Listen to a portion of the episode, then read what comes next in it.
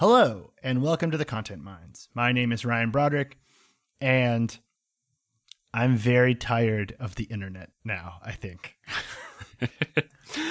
uh, my name is Luke Bailey, and I am. I mean, I also of the internet, but I feel like I'm tired of everything now, which is it. Like, the internet is just the way I access the world because of lockdown three that we're in now. Uh, which means, yeah, that's just the window on the world, and, and that means that I think I'm more tired. Yeah, I'm more tired of the world than I am of uh the internet. Sorry, All right, let's get the sh- let, let's get the show started. All right, I'm I'm nice and warmed up now.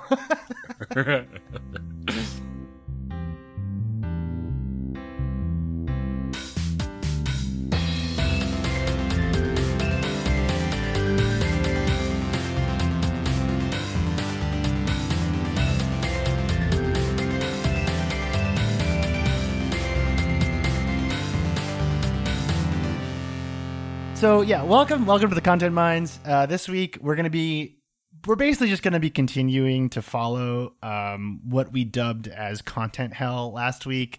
Um, we are still very much in a very precarious moment where we're not quite sure what is going to happen next when it comes to Trump supporters trying to overthrow the U.S. government, um, and it felt kind of strange to try to try to ignore that for a different episode this week. Um, and there's also been a ton of developments, so we're going to get into all that. But before we do that, there's something very important we need to talk about, which is Luke. Can you please explain what's going on with the man in the English countryside who has illegally turned his house into a Japanese restaurant? Okay, well, I mean, it's not it's it's not the English countryside. For those who don't know what I'm talking about, there was a viral tweet this week from a reporter named Mike Bird, and it had screenshots uh, d- documenting the ongoing saga over this British guy who um, has been running a bootleg Japanese restaurant out of his home, and uh, I need to know more about this. Okay, so so the the the story of this is is that a man in Norwich, which is not a it's not particularly the English countryside, but it's certainly rural in a way. Uh, it is where Alan Partridge is from, so an iconic bit of the world. Um, is that this was about two years ago now? Uh, oh, this, this guy, isn't like happening right now. It's an on it's an ongoing story. Okay, okay, okay. So tell yeah. Uh, so but about about about two years ago, a guy had a his house, and it's clearly it's it's like a rural, it's a suburb it's a suburban British house. It looks exactly like a suburban British house, but it has the name over the front door, which is uh, Orlando's. Uh, wait, wait, wait, wait, wait, wait, the, wait, wait, the illegal Japanese restaurant is called Orlando's. Uh, yeah, uh, it's called. Well, it's it's. This is where this is where it already gets quite confusing because it is it is the guy who runs it is named Orlando Williams. Uh, Okay. And the the the restaurant itself is called Sakura. okay. Which okay. I don't know if that means something. I assume it's I assume it's a real yeah, Japanese. A, a, a sakura. It's it's a type of flower. Yeah. Okay. So uh, it's called. But this guy has permission to run a B&B, which is called Orlando's, but then he has also added onto it a Japanese restaurant, which for the last two years he's been insisting doesn't exist.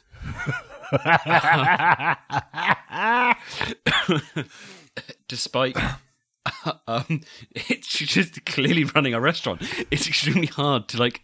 This to, is, it's really hard to explain because this is precisely what, what it is. This it has is a Facebook page. It invites it invites people to come to the restaurant. It says, "Would you like to come to Orlando's for Christmas?" Okay. Um, but the man is denying that this restaurant exists, despite the fact that it, it clearly exists, and he is regularly inviting people to come and eat at this restaurant um, people have repeatedly seen him with guests in his, in his restaurant. Uh, and then people go and inspect, and he says it's not a restaurant. Um, and it seems like he's his the, the loophole he's trying to use um, is that he is he is allowing friends to come to enjoy his Japanese food in his room, front room that isn't a restaurant. Uh-huh. But he has a menu. Um, he serves miso soup for two pounds. He serves uh, wine for fourteen pounds. He serves sake. He serves rice. He serves peri peri Wow. chicken, which I, I don't know if that's supposed to be peri peri. I don't actually know if that's a different thing. Um, I don't know how authentic it is. Um, I can't imagine it's particularly. I can't imagine hugely. Huh. Yeah. Uh, he's been investigated repeatedly by like local authorities, by the food regulations. He was then um, he was then investigated again because it was believed he was continuing to run the restaurant that he said he wasn't running during lockdown. Oh. Um, But yeah, it's it's very hard to it's very hard to describe because it's you know it's a standard English suburban home, but just has the sign of a restaurant above it. But the man insists that he is not running a restaurant, despite the fact they've also found flyers and leaflets. I like police this. officers police officers went, the planning officers went uh, and found twenty four dining places set out. With tables. Twenty-four people. yeah, but he says that it is it is not a restaurant. And what's what's more like wild about it is that you know, despite having these the menus and the sign, uh, he goes. The the council have said that they won't take action against him because they don't have definitive proof that he's running a restaurant. Uh, and the guy himself, according to the Eastern Daily Press, uh, responded with, uh, "There is no restaurant there. All I do is have my all I do is have my name on the house." Um, in response to being asked about whether his re- property has been used as a restaurant, he added, "What you are saying to me is wrong." Um, but a Facebook page for the Sakura restaurant shows its location as the property on Earlham Road, so it's it is the property. He has a Facebook page. It points to the address of his restaurant. Um, then, if you ring that number, he confirmed that the restaurant was at that address, but insists there's not a restaurant there, which is it's a fascinating story of someone just insisting that the, the insisting that reality is not the way that everyone else says it is, and the planning, uh, the the people who run the planning commission, the city councillors, uh, struggle to figure out what they do if someone just says not a restaurant. I mean, c- can they go and like undercover eat at the restaurant? Can they do a sting of Orlando's Japanese restaurant? I mean, I don't think they could do it undercover because it's a planning issue. It's not necessarily a, a police issue. Oh, it's not a Um, criminal thing. It's No, a zoning thing. Yeah, essentially. Uh, and they've sort of discovered that they don't know where to go with it. The only thing they could get him on was that they discovered the sign uh, violated planning rules. So they got him to Oh. take down the sign. So now there's no sign that says Orlando's. No, he put it back up. wow. I mean, in many ways, you know, when we talked a few weeks ago about sovereign citizens, it this makes me think that sovereign citizen guys like aren't thinking big enough. Like they're just like, fucking, I'm gonna walk into the woods and die there. This guy's like, no, I'm gonna run a Japanese restaurant and then spend all of my time not admitting that it's real because reality is whatever I want it to be. And I think that's like much more inspired. It is inspired. It's very inspired. Wait, um, are there reviews for the restaurant? Like, like, are there, is there like a star rating on the Facebook page? Um, I actually don't know. I think the Facebook page might actually have gone. Oh no, still there. Of, of course it is. But uh, also, there is additional weird bits of this, which is that he used to run an actual Japanese restaurant. like, yeah, he had a normal he had a normal Japanese restaurant on the street, and then it closed down for whatever complicated reason. It may have closed down, uh, and now it's now it's now it's open. It's got a website. It's got a got a phone number. It's got uh, images of people eating at the restaurant. Do they look happy? Um, and they look like they're eating Japanese food in a in a in a house. But yeah, it's the ongoing. Yeah, I don't know, man. I it's it's I find it's just it's extremely hard to explain. But no, the guy's just saying that he's not not running a restaurant in his house, but just keeps reopening a restaurant in his house. Wow. You know, in many ways, it's a perfect metaphor for what's going on in America right now. Yeah, talking of other people who won't accept reality, um, Donald Trump. Let's talk about Donald Trump.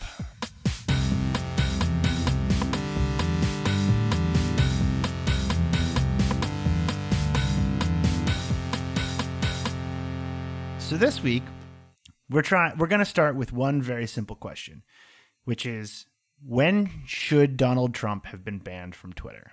So, Luke, do you have any sort of vague idea of like when this should have happened?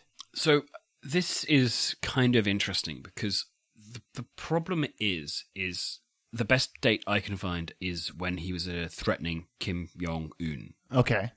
On Twitter, because going through the rest of it, like you can make the case that you know various things that he's done is uh, offensive and other bits and pieces, but Twitter kind of, I mean, this is the, the problem. It's like, do you accept the the Twitter premise that he is a newsworthy person and therefore different rules apply to him than other accounts on the on, on the internet, which I, I I think I do in in in a way because the other problem is is if you go back and you say, okay, so when did he go from being a reality star who cared deeply about Rob Pattinson not getting back together with Kristen Stewart, cheat on him again, Right. to man with nuclear arsenal? Uh huh.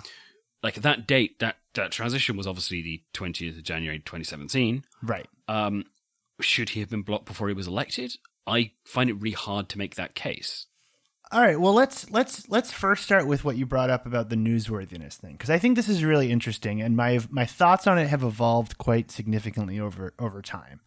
So, for those who are, are listening and don't know this, Twitter and I think still Facebook both kind of use this weird loophole to excuse really bad behavior from very important people, and they claim that if something is newsworthy, it can stay up on the platform. They might restrict engagement around it, like blocking retweets or likes or what have you, but it's allowed because it's newsworthy.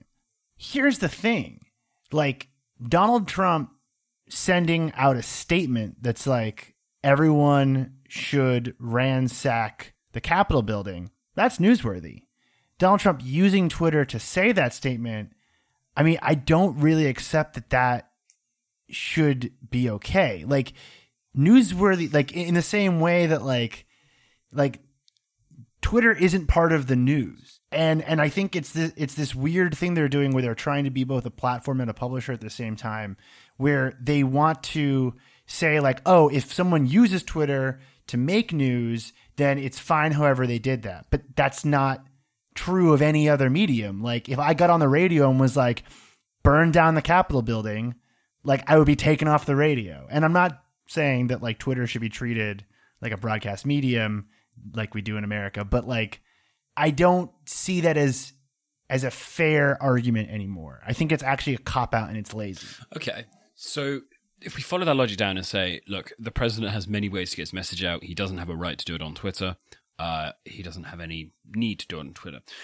Are we saying that no politician should therefore be on Twitter? Because I, I, I could I could also make that argument. I mean, if I wanted to be the most radical asshole I possibly could right now, I'd just be like, it. We should ban everyone from Twitter. Like, Well, that would I- be the I- best solution. honestly like if i wanted to it, it, like the true like anarchic like internet kid heart inside of me is screaming no verification allowed on the internet whatsoever like you should not be allowed to know who anyone is on the internet no verification total chaos total un, total totally unusable free for all and like that just means we don't take it as seriously as we do now because we're in this like half state where a lot of people are using it seriously right so just blow it all up go full Joker, baby. I'm the Joker now. ah. Um, but I think I think there is something there in the sense of like having some verified users and having some unverified users is is a, is kind of a mess because it means that like a huge chunk of the community are operating in a completely different way than the other and have a whole different set of like checks and balances on them. But I think I don't think any social network has to have any politician on it. Like like I actually don't think there's anything crazy about Facebook or Twitter saying like no Republicans allowed. Like they're a private institution. Like I don't give a shit. Like like for my and, and we'll get to this later. But my issue is that they're big enough that that matters socially, right? But like I don't think it, there should be anything wrong with Facebook being like if you're a Republican, like you're not allowed on our website.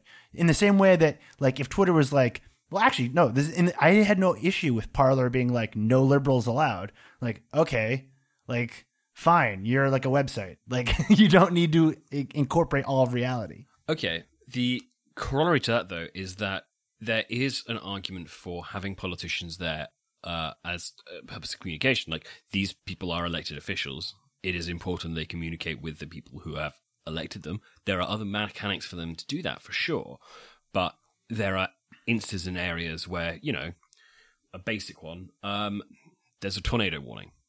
Like- sure. Super immediate. Need to be clear about it. Need to put it out on as many channels as possible. Uh, if you say, well, no politicians on on any social media platform, you're cutting uh, you're cutting uh, part of that out. I think that's a fair argument, and I've seen versions of this. So, I the thing that I would throw back is like instead of comparing Twitter or Facebook to a newspaper or a TV station or a radio show, let's think about them in terms of what they actually are, which is basically just like digital malls, right? In the same way that like you can go to the mall and see a concert in the foyer and like eat at the food court and like buy some stuff and maybe go see a movie. I'm so, I'm sorry. You see concerts at, in malls. Oh, that's like an American thing. It was really big in the 80s and 90s where like a lot of teen like teen idols would perform at malls. Okay, that's explains a lot, but sure. Yeah. But like okay, like think of the Westfield Mall. The one out by the the the Olympic Stadium. When I, I used Yeah, to go there yeah. when I was homesick for America when I was living in the UK because it felt like I was home in a giant mall. that to me is what Facebook or Twitter are, right? Like it's a, it's a place to do business and it first and foremost. So I don't expect if there's like a tornado, I don't expect my local like mayor or whatever to run through the mall screaming at me that there's a tornado coming. Like it's I don't really that's not Okay, but that's not the point. That's, it's not about what it's used for. It's about it, are you, we not just restricting a technology in a way that minimizes its utility without, um, with really just a, yeah, I think you're just minimizing utility of a techno- uh, utility of a technology. I mean, let, let, let, let's let's put it this way. Like, it's totally unrealistic to say that like politicians shouldn't be allowed on social media as much as I don't think they should be, and I think it's bad that they are on social media. Like, we can't get rid of them, right? We can't like disappear them. In the same way that like I kind of think like all journalists should be removed from social media, but like you know here we are. So okay, in that case we have to figure out like how this makes sense, and ultimately, okay, let okay let's go back to this idea. If Donald Trump walked into a Walmart and started shooting, the Walmart should be allowed to kick him out of that Walmart. Yes. Okay. Yeah, I agree. If- uh, if- I think. I mean, I think. I think it's it's more of a. I don't know about shooting is the correct Pulled his penis version. out. More. Yeah, he's walking around yelling at people. He Donald Trump pulls his penis out of his diaper while walking around Walmart and starts shouting obscenities at everybody, and Walmart should be allowed to kick him out, even if he's the president. Yes. Okay. That's that's reasonable. And in fact, like this is happening in the physical space literally as we speak. Where like yesterday, Donald Trump appeared in Texas, in I think Austin, and Austin, the city of Austin, had no idea that Donald Trump was showing up, and it was a massive security risk.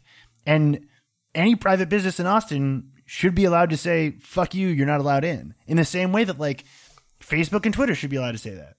Okay, I, I agree with that. But if you are a platform and you are regularly banning the most significant people from your platform, uh, or if you're a publisher and you're refusing to publish the most news-making things of the day, you very quickly stop being newsworthy. Like Yeah. from a Twitter perspective, they have to basically say, "No, what we'll do is we'll create our business." Maybe there's a moral argument they should do that, but I find it really hard to find figure out which criteria they should have applied over the past, let's say, since what 2015 when he started going on this. Um, incidentally, by the way, I think the actual correct answer to this, thinking about it, is probably the birther stuff. I mean, it's. I think it's very easy to define the birther stuff as coordinated harassment. Yeah, I would, Um, I would agree. So you brought up the the financial thing. Um, oh Jesus! Okay, I just googled this to see. Um, so you mentioned that like there would be a huge financial drop if these platforms remove the the news the most newsworthy person from their platform. Uh, Business Insider headline as of this morning: Twitter and Facebook have seen a combined fifty-one billion dollar market value drop since they kicked Trump off their platforms. Yeah, that's a lot. but like part of me is saying like well that's your fault for making a business around him. Like uh, like sorry. I don't know. I all of these platforms so so if we if we slightly change if we slightly change the question we we started with to make my next argument easier if we say instead like okay what if five years ago these companies didn't consolidate their networks to basically run as Trump machines? Like they didn't have to do that. They could have like we've had presidents that aren't the center of all media attention. Like, I mean, it doesn't help that Trump is like, uh, you know, uh, an infinitely captivating lunatic. But like Twitter and Facebook, like didn't have to center their entire user experience around Trump. They they could have been stricter about it. Yeah, I mean, there's there's you know maybe it's the argument that you they should have automatically um, managed his reach better. Like they should have throttled his reach very early on and made sure that that wasn't. He could never have the stuff go as viral as an awful lot of his stuff did. Um, well, here's an idea. So, what if what if the minute you become an elected official, you no longer can your your posts can't be shared. They can be transmitted, but they can't be shared. Yeah, I mean, maybe that's it. If you are, yeah, and, the line is elected official. Um, you know, they obviously got a question about exactly when is it when you've been elected, or is it when you've entered office, or, or, or whatever it might be. But yeah, that to me would probably be actually quite a good thing. I'm trying to think of like a, a good reason of why you think elect, why elected officials shouldn't be treated differently. I guess I guess it's the how far up and down it goes. I think okay, well, so like my hometown is a very small town. It's like two miles by four miles long, and we have what's called a board of selectmen, which is basically just like an like a bunch of rich people who like run the town instead of a mayor. Sure, sure. They're elected. Um, they run the town. That counts. Uh, I think when you start getting into like you know union elections and like light department elections and stuff, that's probably a little crazy. But like if you if you're a municipal leader or higher, I think it is like why not just be like okay you like you you now in the same way that like a public official has different rights than a private citizen anyways. Like if we're really to do the whole like online is the same as offline and these social networks need to encompass the entirety of the physical human experience then let's go all the way with it and just be like okay you're a public official like you no longer get to act like a shitlord on twitter. In the same way that like a public official can't you know uh i don't know what public officials can and can't do but like no, but there is there is an additional benefit that because we do know that all of these places now have mechanics in for it. So you know they have the you know candidate for D twenty seven or whatever the the, the way, where you manage the, those congressional districts is. Oh, you mean like the drop down that Twitter and Facebook have that like identifies yeah. what kind of yeah, what kind of politician exactly. So they know they know who these people are. Like I think you would probably pretty quickly end up with kind of the you know Team Trump accounts doing an awful lot of the stuff for it. So that would be a kind of a a, a pretty easy workaround. But I also can't really see a downside of, of limiting those accounts very specifically. Um, I mean, maybe there's campaigning downside, so maybe it has to be candidates as well. Uh, well, no, because you know, if you're a candidate, like no, you're but if you're an incumbent, if you're an incumbent, you can't tweet on social media in any significant way while you're you're, oppo- you're the candidate opposing you can.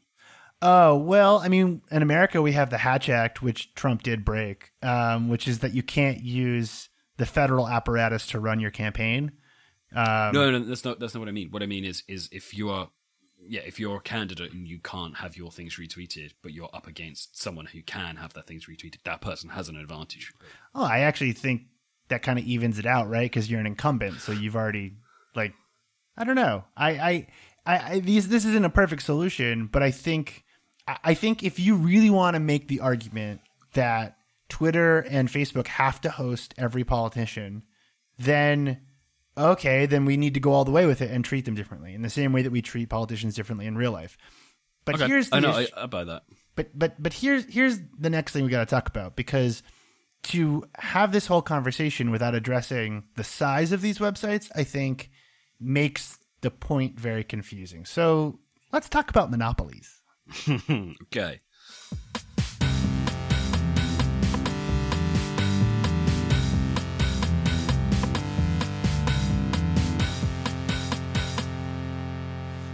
How okay? Are you pro or anti monopolies? Uh, dude, I'm I'm super huge into monopolies. I love them. I want to buy all my product. I wish that the company I worked for could pay me currency that only worked at that company, so I could just keep shopping at that company. That's how much I love monopolies.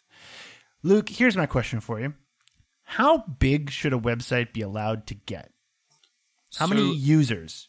So there is a problem with this because to me, a website should be allowed to get as big as it can be because, and I think this is quite important, like this is a natural monopoly.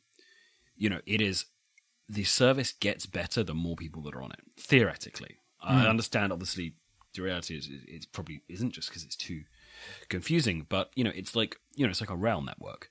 If you have four different rail networks in a country, the service is worse because you can get to fewer places. You have to change trains more. It's a mess. Oh boy, the British guy's yelling about trains. Here we go. Hell yeah. But it's the same thing. Like, you know, social network is also a natural monopoly. If you can only talk to one of your friends on one social network, another friend on another social network, and another friend on a different social network, that's annoying. It's Yeah, why it everyone ends up gravitating gravitating to like one main social network. It's different for different people. Like some people's main one is Facebook, some people's main one is Twitter, some it's TikTok, wha- whatever it might be. But you do end up with that like that thing of, of these sites are natural monopolies, and I think that's one of the big problems with the idea that you know the tech companies are too big, which they are, is that the only way to break them up is to make the service worse. I mean, should we nationalize WhatsApp? I mean, people have kicked it around, and I, I, I do think it's an interesting idea, but I also think that it would not be. I think you need encrypted services that are not run by the government. Yeah, I would agree with that, especially when it comes to speech. But it is interesting to me that no country, and as, as someone who you once described as a sewer socialist, um, I enjoy the idea of public competition to private institutions. I think it's uh, healthy.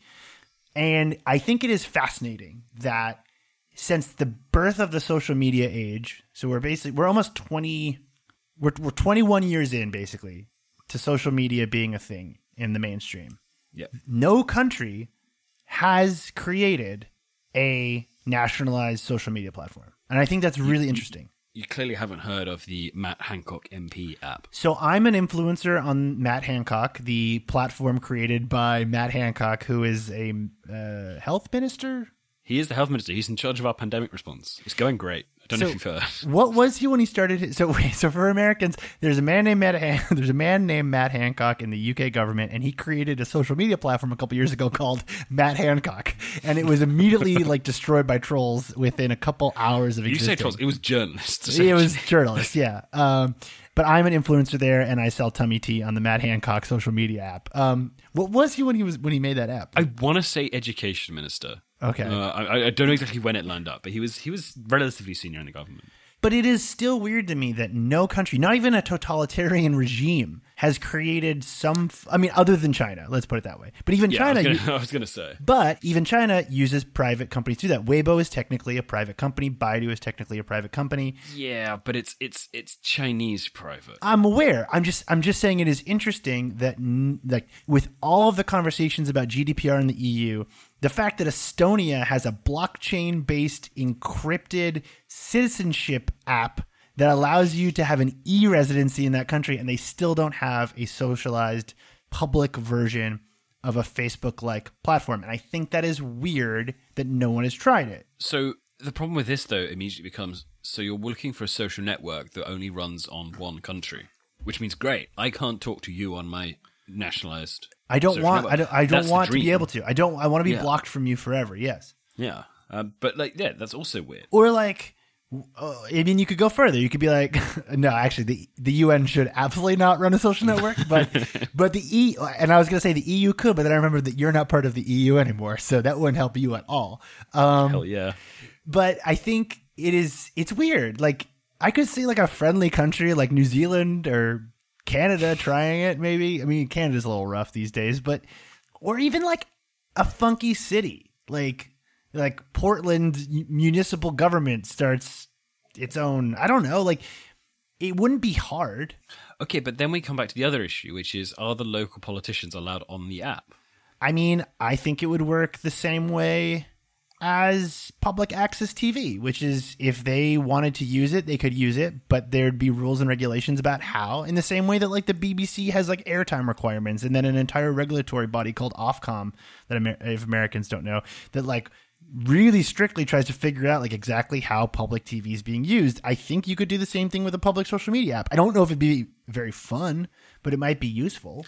Yeah, and if it's not fun, then people don't use it, and instead use a private one where everyone's allowed to be chaotic and messy, and that's what people actually want to do. Right, but like, I mean, you know, in America at least, you already re- you already register to vote wherever you register to vote. It wouldn't be very hard to just, I don't know, I there has to be an alternative to what we have now. it has to be better. I mean, this is this is what it comes down to, isn't it? Is it, we don't actually know the solution. It is more that you know this this can't be the best way to do this. No, I mean the the only other crazy idea that I've been kicking around is is moderator requirements for user base sizes. Moderator requirements I quite like. I think that that is the bit that they have kind of evolved around. Like if you think, I mean, if you think about I don't know how many uh, uh, police you have per person, but it's not a tiny number. But that number is like like it's the orders of magnitudes more than, for example, you would have in on a social network. And at a certain point, you know, when there is the guy pulling his dick out in Walmart, you actually do need someone to go in there and do that and deal with that. But those numbers are so much lower now that the moderation is essentially non-existent. Like one of the bleakest parts of this entire thing has been the same thing as always, which is journalists going, "I found this group," and Facebook going, "Thank you for bringing it to our attention. We've removed it." And it's like, should you you not be doing this? I mean, I know so many really good reporters who, because like that's what a lot of modern journalism is, they just do this whack a mole shit all day on these platforms, and the platforms are like, "Thank you very much for helping us. It's gone now," and it's like well, what the f- like? What is this? What are we doing here? I'm just like, pay me. Um, the also like for for listeners, uh, I'm from an airline family. My parents are both flight attendants, and I've been thinking a lot about how commercial aircrafts, uh, regulated by a lot of different like national bodies, have to have an uh, a, a particular crew size to fit the size of an airplane and the length of the flight and the crew members have to have a certain amount of breaks, can only work for a certain amount of hours, and most of the crews are unionized and trained in safety. Like my mom, if she ever needed to, could evacuate a plane. She has once had to resuscitate a pug that briefly died on one of her flights and used like right, a little sure. little heart machine to do it. Um, and I don't know why that idea couldn't be applied to social networks, which is like, okay, you have 200,000 users. Well, you need uh, 50 moderators working eight hour days with X amount of breaks, and they will be unionized. I think I think that would make sense. Um, yeah, moderators is clearly the bit that we're missing. Just having a few people because it's not even that hard. Like no, just it's so easy to find extremists on every single platform. I was a it's, moderator it's, for a year. It was really yeah. easy. I walked into the mo- in the morning. There was a feed that had hundred posts in it, and I would look through them and I would clear it and I would probably clear about 600 comments a day. It wasn't particularly challenging. I took breaks and I had a good team and felt very supported, and it was a fine job. Um, I wasn't looking at like the worst shit in the world, but you know, and I was able to build community and interact with people in the same way that like you get to know your local librarian like I think it yeah, works the same deal. Is, I mean, this is a big part of it, isn't it? It's that you're not actually what the job of moderator is not to find people to ban.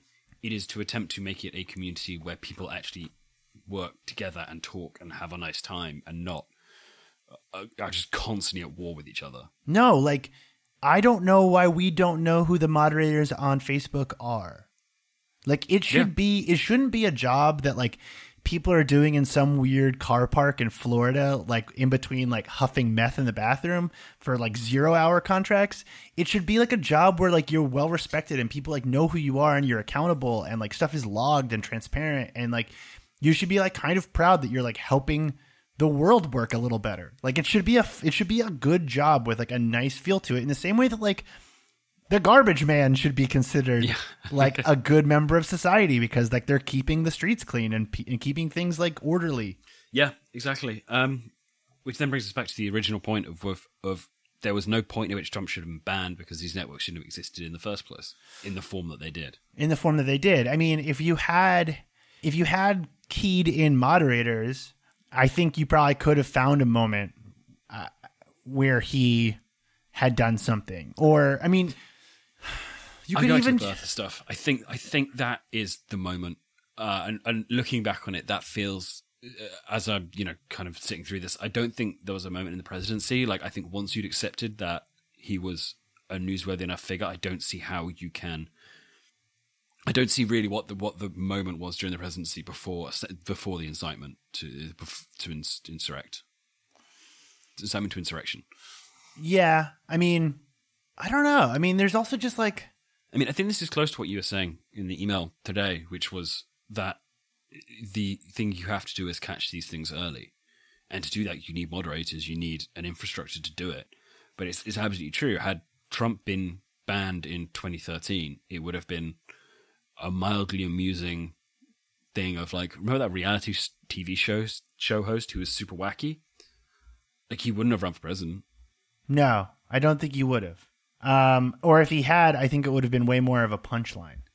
Um, I mean, yeah, he wouldn't have. It wouldn't have been the same thing of like his constant communication and people and journalists actually looking at it being like, we can always get a segment out of this. Right. Well, I mean, there's also the entire shadow economy of people who are just using his Twitter account replies to like advertise stuff. Did you see the um yeah. the Reddit posts from our entrepreneurs? Yeah, someone being like, "Yeah, I had a massive account of like hundred thousand users, and I sold stuff, and now I, I, can't." Yeah, like a Trump reply guy who made his entire living off of just like replying to Trump, and like that shouldn't have been allowed to get that. Like, if he was being properly moderated, if his tweets are being looked at and like re- removed when they were too crazy or too hateful or whatever it was, I don't think his account would have even been that large. I don't think it would have been able to get that big.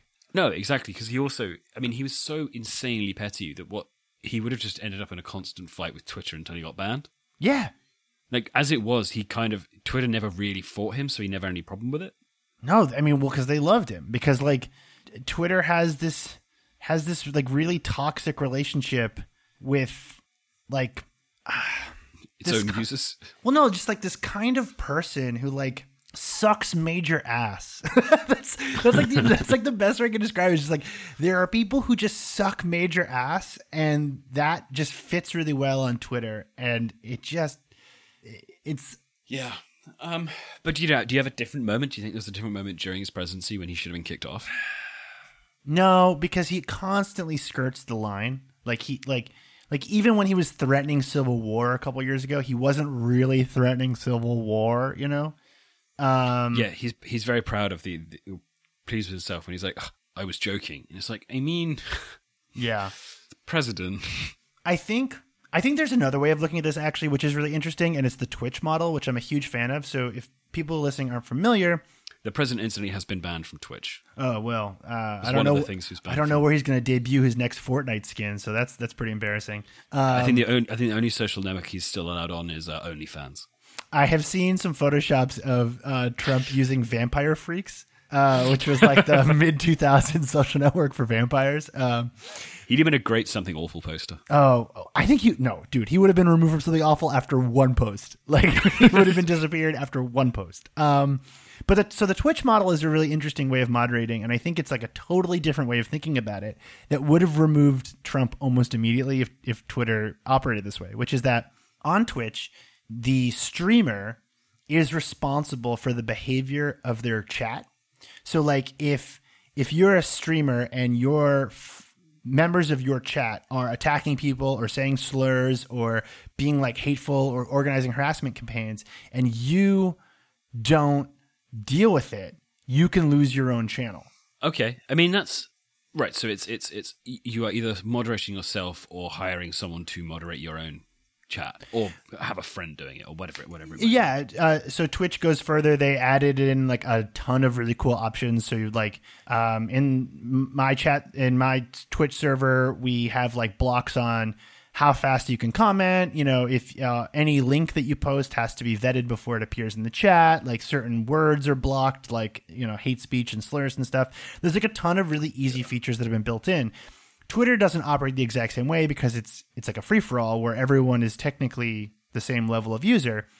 But I don't think it's that crazy to be like, hey, we've identified uh, a million users that are all committing like hugely racist, abusive campaigns, and they all follow you and and in the same way they take down like ISIS networks, like it shouldn't be hard to be like, hey, we know because they know like that all those people are Trump supporters. Like it's not it's not yeah. crazy. And they, they nuked seventy thousand QAnon accounts since Friday, so and it's totally easy to just be like, yeah, Trump supporters are harassing everybody and making this place toxic. Like you got to go.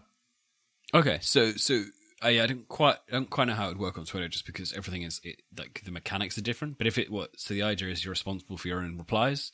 So if people keep harassing, I guess other people in your replies or keep being toxic in your replies, you just have to block them. Yeah, or like okay, so so I had this thought the other day where I realized that a Twitter thread is actually just a message board thread. It's the same idea, right? Like if you tweet, you're the original poster, and then whatever comes beneath that tweet are replies, which work exactly like a message board. So if Trump's replies are just like full of racist, insane garbage all the time, I think Yeah. there should be a, a way for Twitter to be like, hey, you are constantly inciting racist harassment and abuse on our platform, and we can totally tell that that's what's happening here because we're not stupid, uh, and we're going to remove you. And I think that like they should be allowed to say that is like we know that your followers are attacking people and being super crazy racist all the time, and like are planning real life violence. Like you got to go. That's, I mean, that's one way to do it. I, I think that could work, but I would rather put the onus of moderating a website on the companies, the enormous, wealthy Silicon Valley companies. I agree. I think I agree too. Um, but Trump is a tricky one. He's like a slippery little asshole because he never really says what he means. So Yeah, and, and and it must be said, a truly great poster. an So many poster. So I mean, the man posted his way to the presidency. Like we got to be real about this. Like he was so good at Twitter that he became the most powerful man in the world.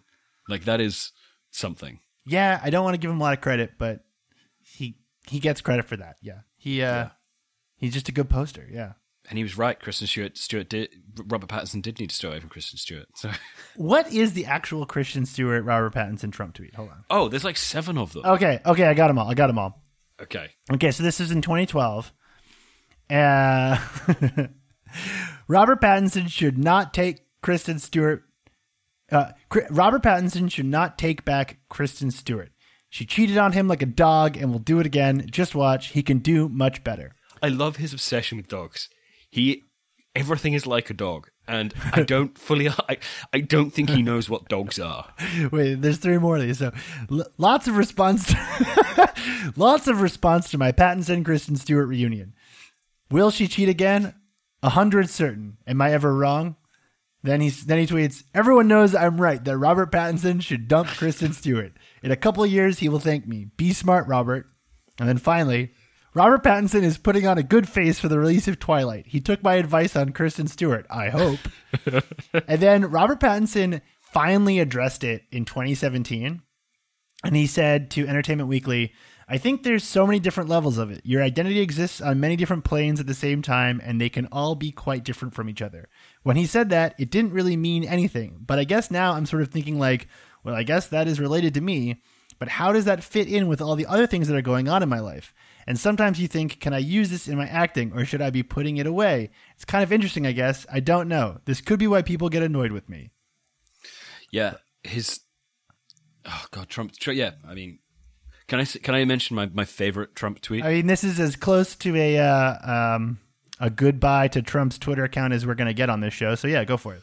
Uh, I think it is the one from 2013. Uh, I would like to extend my best wishes to all, even the haters and losers, on this special date, September the 11th. Yeah, that is really good. It's just, uh, it's so good. I, All I of his tweets were so good. I don't know if it's a good tweet, but it's like burned into my brain, and I can't ever really forget it properly. Which is the Barney Frank nipples tweet. Nipples protruding. Hold on, I'll get it. Um, it's it's awful. I mean, it's synced up with also an admittedly somewhat awful image. Um, you know, because I, you know, Barney Frank, you know, he was. Oh right, okay.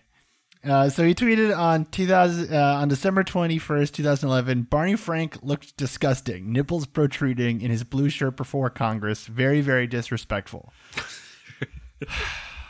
uh, Yeah, and Yeah. what? Let's, what's that? Seven years later, man it's incites a riot, incites an insurrection in Congress, which I would argue is also disrespectful to Congress. I would argue, I would, I would go so far as to say I would have rather seen Donald Trump's nipples protruding than him inciting a siege on our capital. So, you know, Agree. so we're gonna do hopefully one more of these kind of like following the news episodes next week. Uh, hopefully that will be the end of this cycle. Hopefully, we will then leave content hell. Yeah, hopefully we'll be pulled out of content hell because I also have like a crazy story about uh, a Chinese live stream company that I've been dying to talk about on this show. So I have like other things I want to talk about, but obviously it's a little hard to do that right now. So next week we will be talking about the inauguration and um, we will be keeping you updated with everything that happens. We will either be recording this show on Wednesday of next week or doing it on Thursday, depending on what happens. So we will hopefully be concluding this Content Hell mini series next week. Uh, if we aren't, we have much bigger issues to be talking about. As, as Donald Trump is released from the presidency, so shall we all be released from our content hell. That's right. We'll finally be free.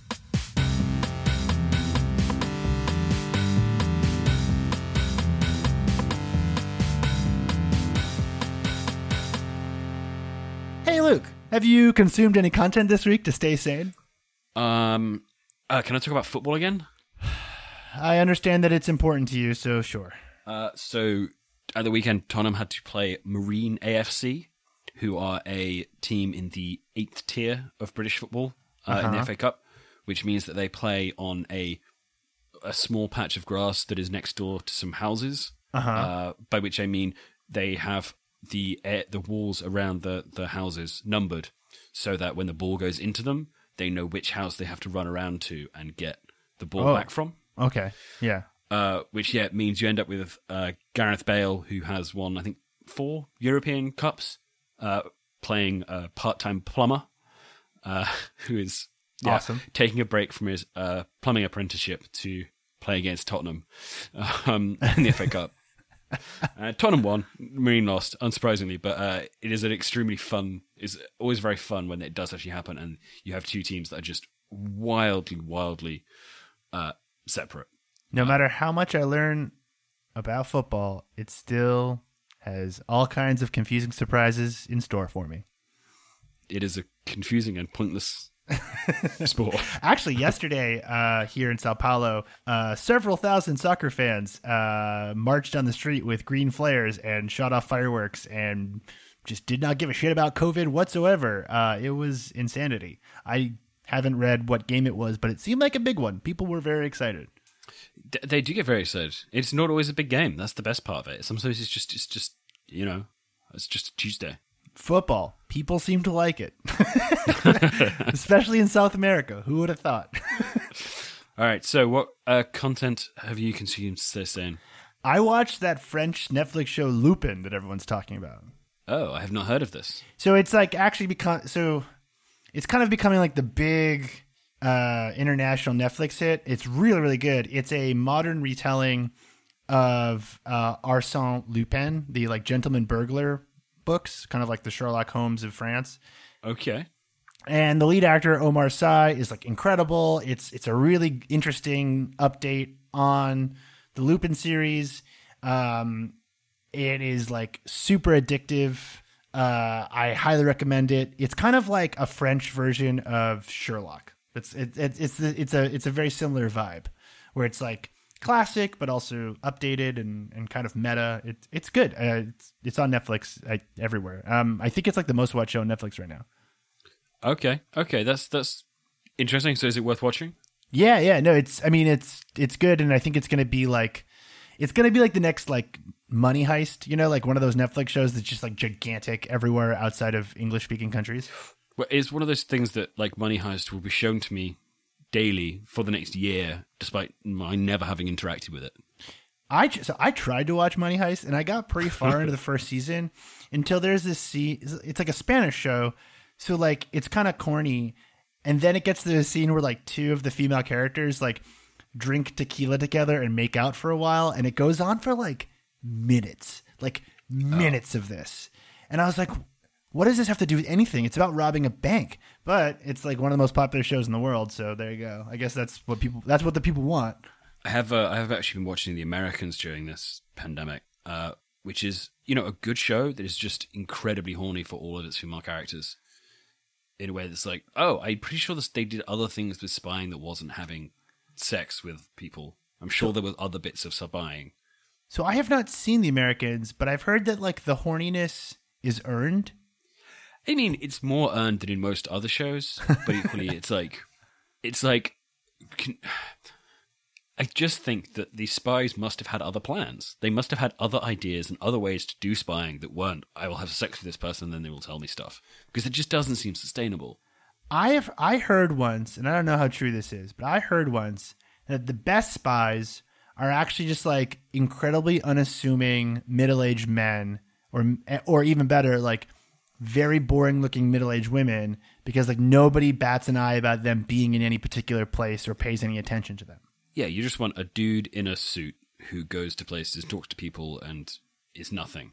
Yeah, like a nothing Like, if- man. yes, like exactly. I think I think I think if you are you know a senior official in the, I was going to say this you're a senior official in the government and you're like a 50 year old man who is not particularly attractive and suddenly a hot 21 year old is really interested in having sex with you in your office for some reason you should be like this is suspicious none of these people ever are and I'm also talking about this as though this is not you know we've seen the government now like the US government um, this this would work repeatedly it, it would work. I mean, uh, a friend of mine is very into uh, John Le Carre books and was like reading uh his biography now that he died a couple of weeks ago.